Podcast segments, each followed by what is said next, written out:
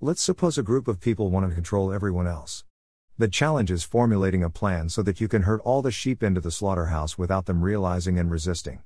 The perfect strategy is to present people with an invisible enemy. First, we had the bogeyman of global warming, then the war on terrorism, with invisible terrorists. And now we have the scariest foe of all, a hidden virus that can strike anytime and anywhere. The virus is a perfect threat because it's invisible and omnipresent.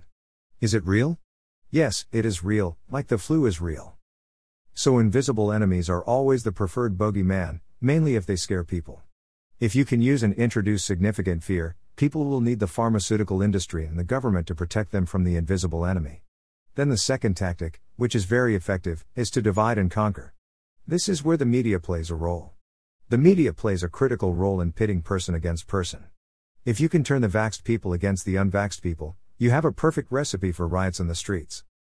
In the United States, you can accelerate the process of social and economic breakdown by allowing millions of unvetted immigrants across the southern border and by flooding the market with funny money. In other countries, you can enable the free flow of immigrants into countries, especially people with different beliefs and customs. This will help destroy the history and cohesion of the host country.